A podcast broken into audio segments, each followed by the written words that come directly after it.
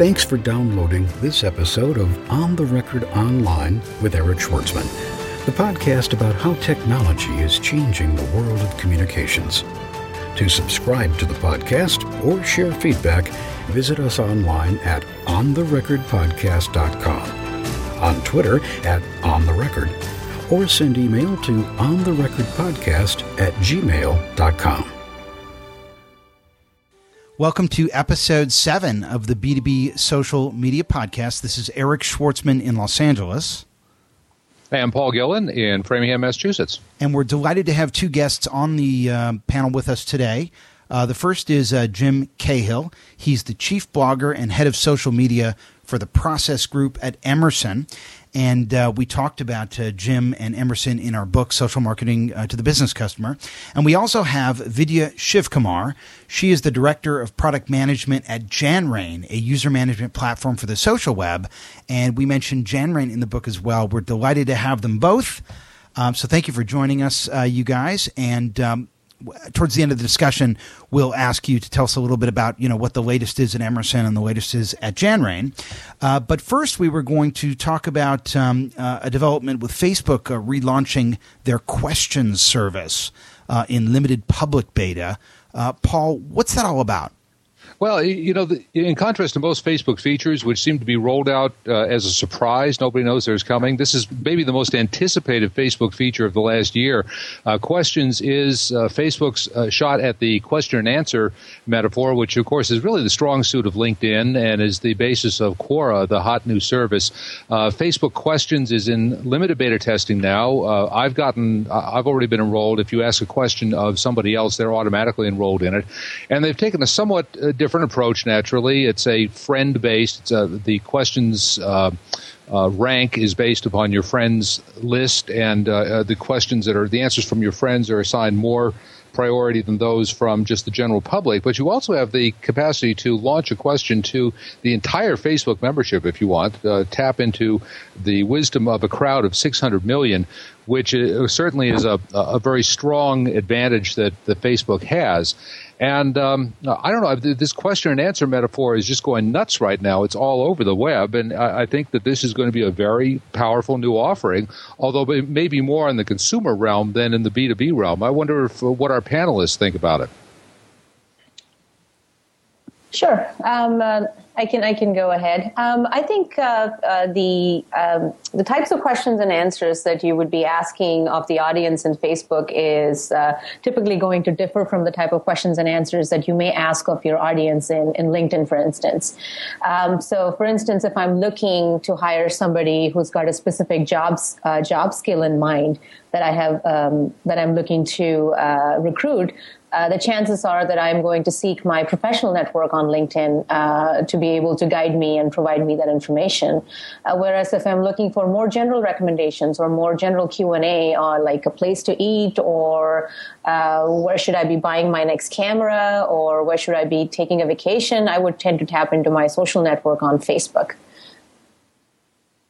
Yeah, and I think I would add that uh, you see an area of LinkedIn like the groups area are, are, getting pretty dynamic. We've got a number of LinkedIn groups about some of our brands, such as uh, our control systems that we make here in Austin. So you get a high affinity of people that join the group that work with those systems and ask each other very technical questions. You know, our audience is engineers for that kind of thing. But more and more, I'm seeing those shift over or also happen in Facebook on fan pages and some other places. So you see the spread of these type of questions, and I think it's a, a natural extension that for those professional use that this questions area may be, may be used more and more by at least our audience. I have a question, Paul, because I, I, haven't really used Facebook questions. I have used LinkedIn questions to some extent, and I'm definitely, you know, just a total novice on Quora. But here's my question. I have questions that I need answered at certain times. And then if I wanted to chime in to the questions section of any of the services to showcase my expertise as a thought leader, Um, how do I monitor those conversation streams? I mean, I know that on LinkedIn, you can pull an RSS feed from LinkedIn Answers, but you can only pull it by subject category. You can't monitor against the keyword. I imagine you could take the, the feed, you could put it into Yahoo Pipes, you could monitor against the keyword and, you know, watch it that way in something like Google Reader. But is there a way to actually subscribe to questions that are being asked if you want to answer the ones that you have specialized expertise in? Well, on LinkedIn, you can once you participate in a uh, in a question thread, you can opt to be automatically subscribed to any contributions to that thread by email. I don't know if there's an RSS option, but you can receive email updates. Uh, Quora also lets you subscribe to uh, to threads. And I assume questions will do that as well. I don't know uh, for sure, but it seems that when people answer questions, they want to get, uh, uh they want to stay involved in the conversation until maybe it runs its course. They want to uh, to do something else. But they, all the services make that fairly easy. I, I'm I'm curious about uh, our panelists, and Jim, maybe this is more appropriate for your situation. Do you uh, advise your your technical experts to use these these areas like LinkedIn questions to uh, you know, to proactively answer questions and showcase their expertise? We have some with a natural affinity, and they're out there in Facebook and Twitter and some of the other places. So I would say there's almost like a layer of people that seem to be a little more at the surface of our Emerson organization and as they listen and find things, then they'll involve uh, some of our experts. And that's a role that I'll play with a lot of our different divisions. And I, I, try to teach people to get a little bit more familiar with the tools, whether it's RSS searches or Google alerts or something to, to be able to stay on top of this. But the expectation isn't that everybody in the company is out there listening and responding and everything. There, there seems to be a tiered level based upon people's comfort with participation. The um, the second item I wanted to uh, talk about is uh, actually uh, based on a blog post I found by Monique Neely, who um, tweets at Inspired Mama, and she basically wrote this blog post about a service that was launched by LinkedIn in October called LinkedIn Signal. And last week, uh, we talked on the podcast in uh, number six about uh, uh this new service that LinkedIn had beta called LinkedIn Today, which essentially allows allows you to crowdsource news from people in your industry. Um, it's available on LinkedIn. If you just go to your home screen and you hit the More menu, uh, you can drop down to the news beta. And one of the comments that Rick made was, yeah, this is useful, but what I'd like to be able to do is see what people are talking about in the last week, in the last hour, in the last day. And I'd like to be able to filter it by industry and by uh, tier of contact, by my first connections, my second connections, my third plus everyone else, maybe by company. And it turns out um, according to this uh, blog post by Monique, and I gave it a try. It's it's awesome. You can do that already. The way you do it is you just go to LinkedIn, um, you click on the homepage, and then um, uh, just right up above the the feed that you're seeing there, uh, on the right hand side, uh, there's a question mark. Then it says search updates, and if you click search updates, you can put in a keyword. Uh, for example, I just put in uh, user management and I can see uh, all the people in my first connections who have posted an update to LinkedIn with that keyword in it. I can filter it by company, and then I can look at it by the last hour, the last day, the last week, and the, and the last two weeks. The other thing that's really interesting about the service is if you have taken the time, and it's pretty easy to do, to sync up your LinkedIn account with your Twitter account, it also includes tweets from users uh, that you're connected with or that you are connected second or third tier with um, in LinkedIn. So you're essentially able to attach the LinkedIn profile information to the Twitter user and now search Twitter based on that profile information, which is incredibly powerful. Um, I, I just love this, this feature.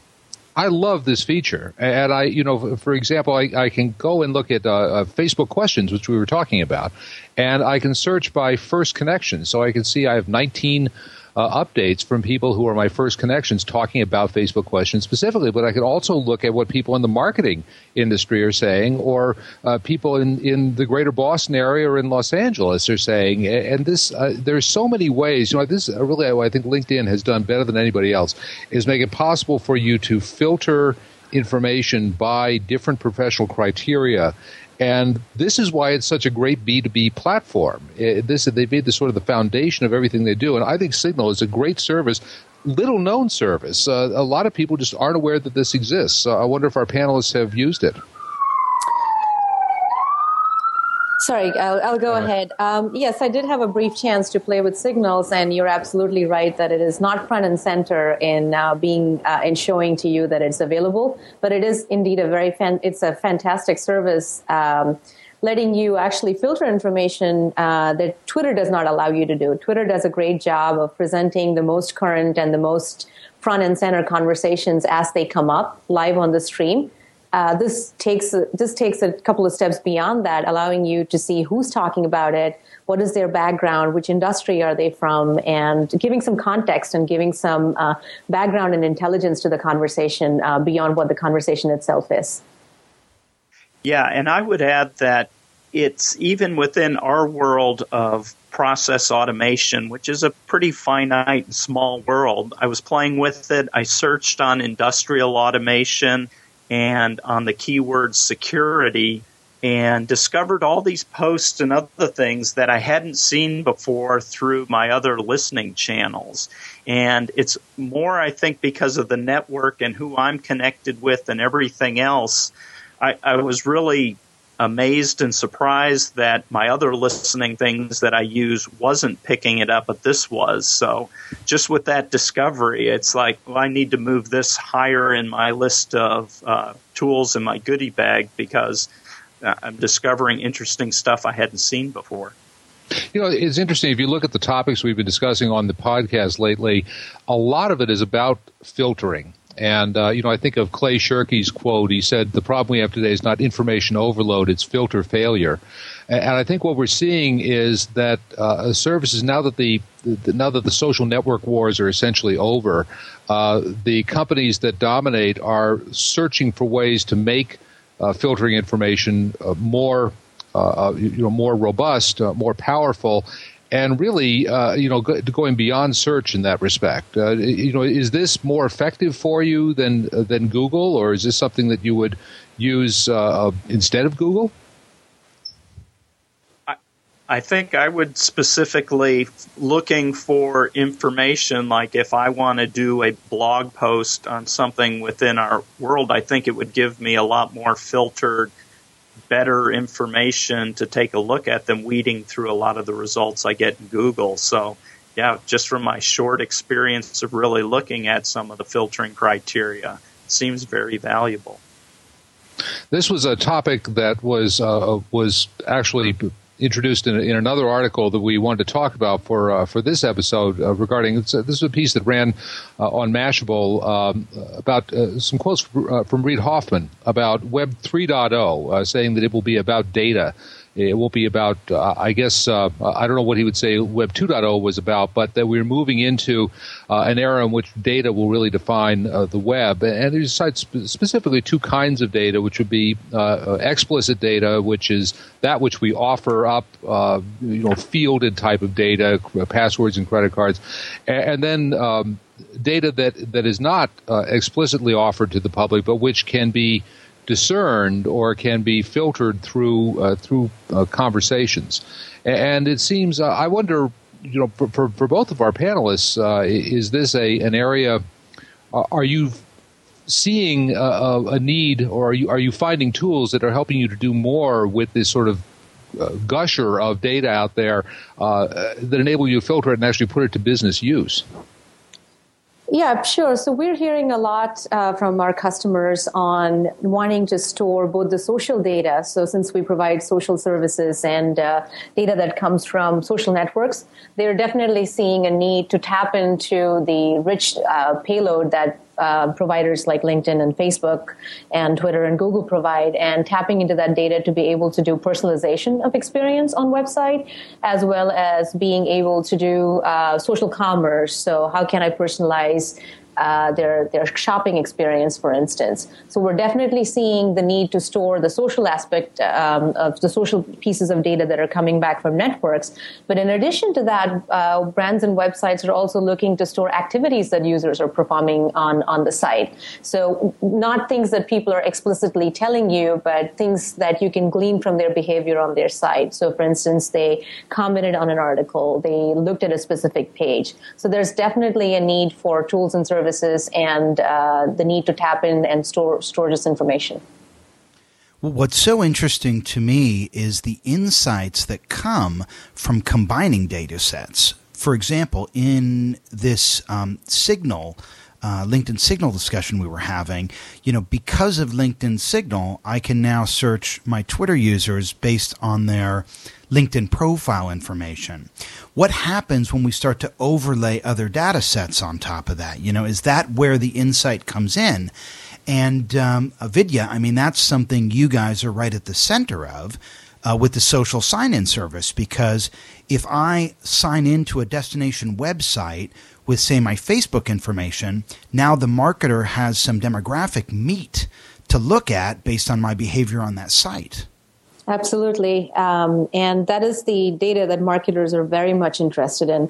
There is obviously opt in data that you can collect from them based on uh, what they do on your site. But then there's also this data that consumers are willingly giving to websites. And they're doing it in exchange for uh, you know, participation in contests, they're doing it in exchange for uh, better experience on the site, being able to connect with their social graph. So there's willingness on both sides. Consumers are willingly uh, able willing to share the data obviously with uh, you know they, they want it explicit and they want uh, they don't want it taken from them without uh, being told. And then there's also the brand's interest in as user willingness grows the brands are tapping more into this data to leverage them better. Um, so yes there's there's definitely interest on both sides. You know, Paul and I actually wrote a blog post about this for Brian Solis's blog and got a huge amount of attention. But basically, what we said in the blog post is, you know, today everyone's thinking, well, I would say the majority of marketers are looking at social media as a content marketing opportunity. Let's fill the vacuum with useful content that helps our customers make a smart purchasing decision. But in fact, when you think about the idea of social sign in, um, it's almost an automated approach where you build your network not necessarily based on content, but based on overlaying different data sets. And an example I'm thinking of is, you know, what you guys did with South by Southwest for South by Social. So could you tell us a little bit about what you guys did to help people find their contacts who were attending the show? Yeah, sure. So at South by Southwest, uh, we enabled people to log in with their social networking identities. And uh, JanRain supports this uh, concept of a contacts. Um, so what South by Southwest uh, did was imported a user's, for instance, uh, contacts from LinkedIn, mashed it up against uh, who was already signed up to be on um, on South by Southwest, and then helped you connect uh, users. So if I had, for instance, Eric uh, you and I were both at South by Southwest and we were both connected via LinkedIn. It helped me discover that you were also attending the show and I could set up some uh, schedule. I could message you. I could meet you and uh, uh conduct more business. So that was the experience that uh, they built out uh, on South by Southwest Social.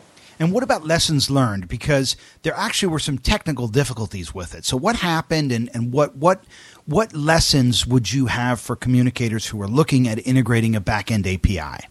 Absolutely. So uh, one of the lessons takeaway was um, it was done in it was it was done in the last minute. It was quite hurried. So uh, given the short amount of time frame that they had, it was a good. Um, it was a good implementation, but having said that, uh, I would have given a little bit more thought to what the actual implementation process and roadmap would have been.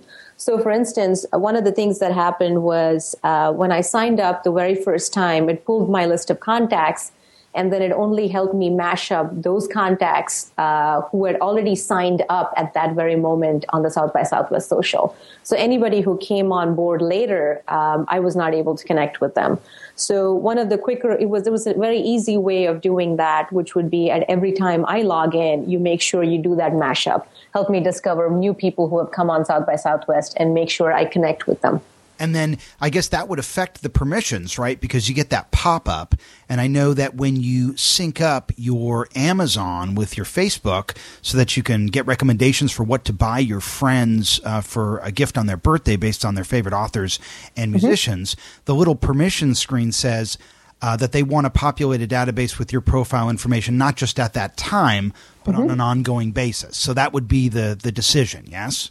Yes, so that would be something that you would ask the user up front. So there's a lot of ways to do interstitial messaging to users and saying not only at this point in time, but in order to give you a good user experience, we would like to uh, make sure that we continuously keep refreshing this information on your behalf. So there's explicit ways of doing this that does not weird the user out, for instance. Um, but the key at the end of end of the day is to map out how you want to use these APIs and how you can make sure that the data is continuously refreshed. Because as we know, social networks are dynamic. Data changes, uh, people change states, people change uh, status. It's always important that the information is up to date and current. And the APIs give you access to up to date and current information. It's up to websites to take advantage of that. And uh, we do a great deal of work with our customers to make sure that all these loose ends are tied and the experience is optimal. And it's not a set it and forget it. It is just make sure you map out what you're trying to do and bake it into your implementation. So obviously, it's very early on in this uh, in the development of these types of services. But I think anyone who's listening gets the value of you know going to a show like South by Southwest, tons of people there. How do you know if someone you know is going to be there? Well, mm-hmm. if you can synchronize up with your LinkedIn contacts based on the people who are going, or even Facebook or Twitter, very easy way to realize that information. In a previous uh, show, we spoke about, um, I think it was last last week, Twitter cracking down on uh, third party um, service providers who don't add value by doing something more than just move messages. Mm-hmm. And here we see, you know, an example of how you really can add value by bringing these things together. Uh, I know in the demo that you guys have on your website, you talk about sort of three benefits of social sign in. The 1st mm-hmm. being um, that uh, you know if I sign into your site with uh, with my social network, uh, I'm now following you or I've friended you. Um, third, you've populated a database uh, of my profile information with my permission, of course. And and finally, I've recommended you on my newsfeed to to your friends. And mm-hmm. of course, what is more trusted than the recommendation of a friend? And I really think as we move forward, you know, based on what Reid Hoffman says here in this uh, interview, in this fireside chat um, about data, that uh, the real opportunity for marketers is looking at how to put the data together and draw meaningful insights from it. This January 2011, Paul Gillen and Eric Schwartzman bring you the first book devoted exclusively to B2B social media communications. Packed with business to business case studies and applied knowledge, Social Marketing to the Business Customer is the most comprehensive collection of B2B social media marketing guidance ever assembled. B2B markets are driven by value and relationships. That's very different from B2C markets. This book's a hands on guide. It walks business people step by step through the process of using social media to find and engage business customers, to ultimately drive more revenue. Social Marketing to the Business Customer is available at Amazon, Barnes & Noble, Books A Million, and Borders, or buy it at our show blog at ontherecordpodcast.com. Also available for iPad and Kindle.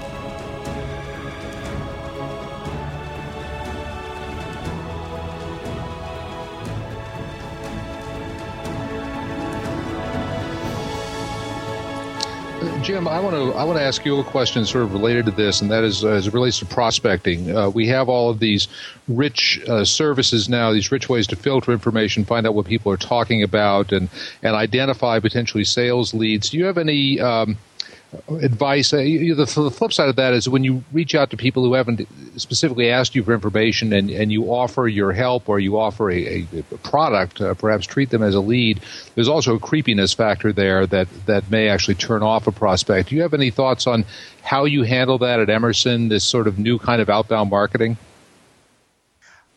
Yeah, I think the, the biggest thing that we're trying to do is I, I, think a lot of our customers are very conservative by nature. They're engineers. They're used to the private channels of communication like email.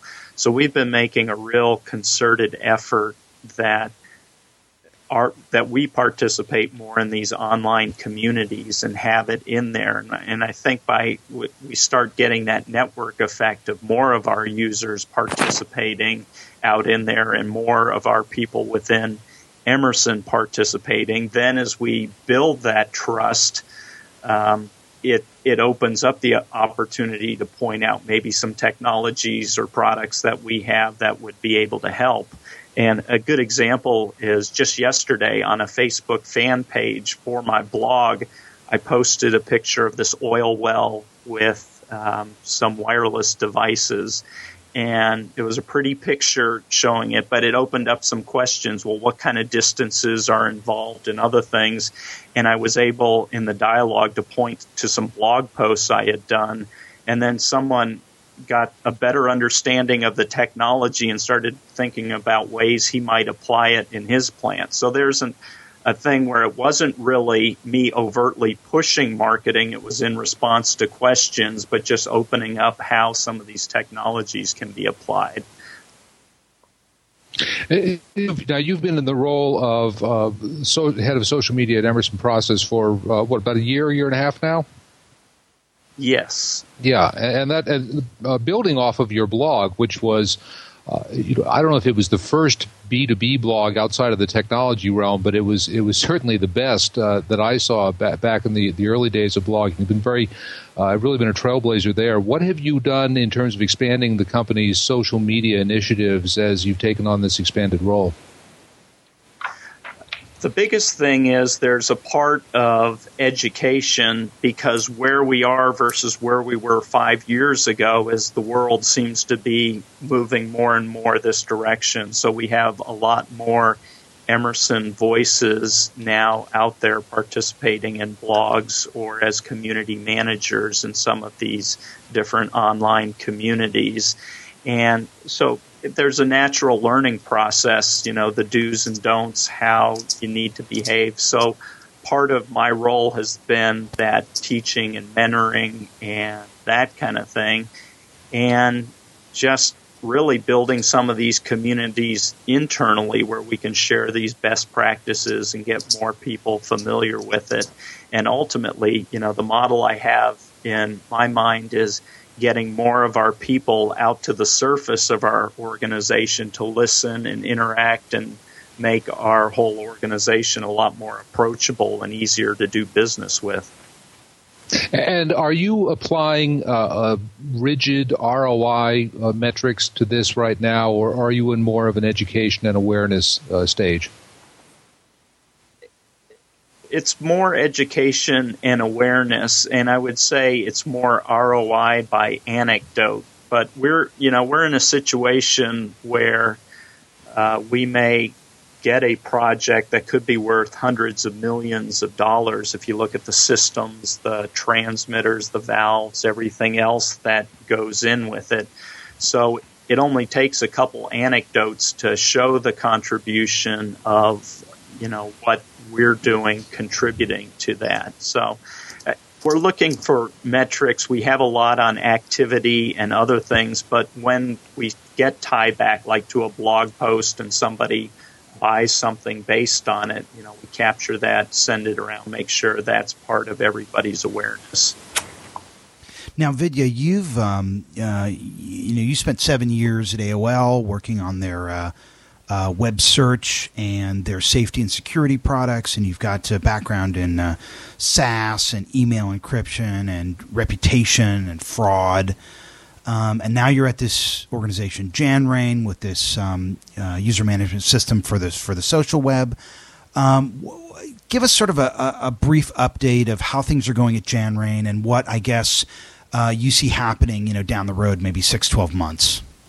Sure. So, um, I when I started my career, I started in search, and that involved working with large uh, data sets, and it was all about data and how data was valuable to businesses.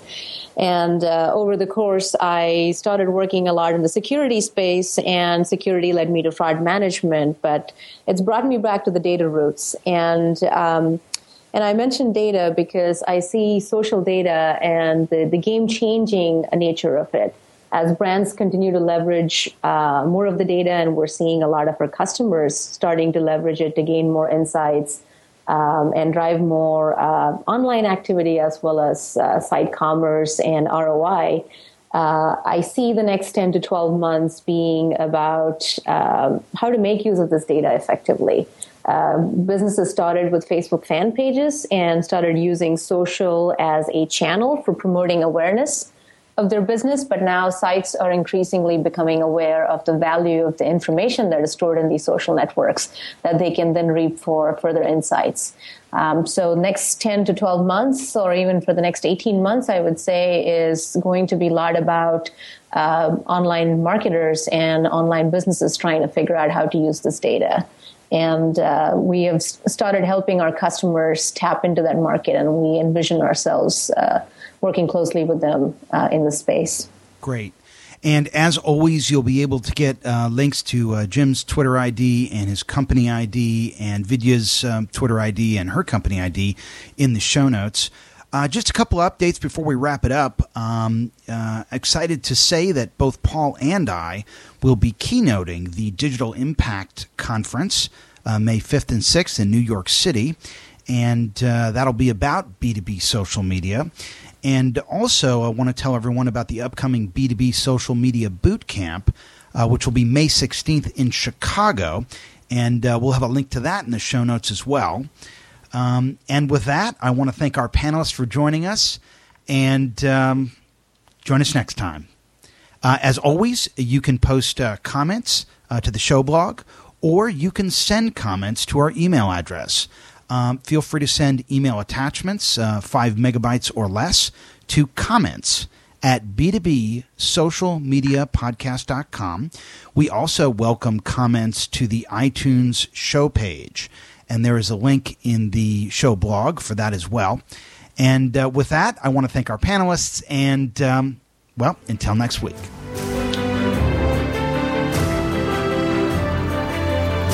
You've been listening to On the Record Online with Eric Schwartzman, the podcast about how technology is changing the world of communications. To subscribe to the podcast or share feedback, visit us online at ontherecordpodcast.com, on Twitter at ontherecord, or send email to ontherecordpodcast at gmail.com.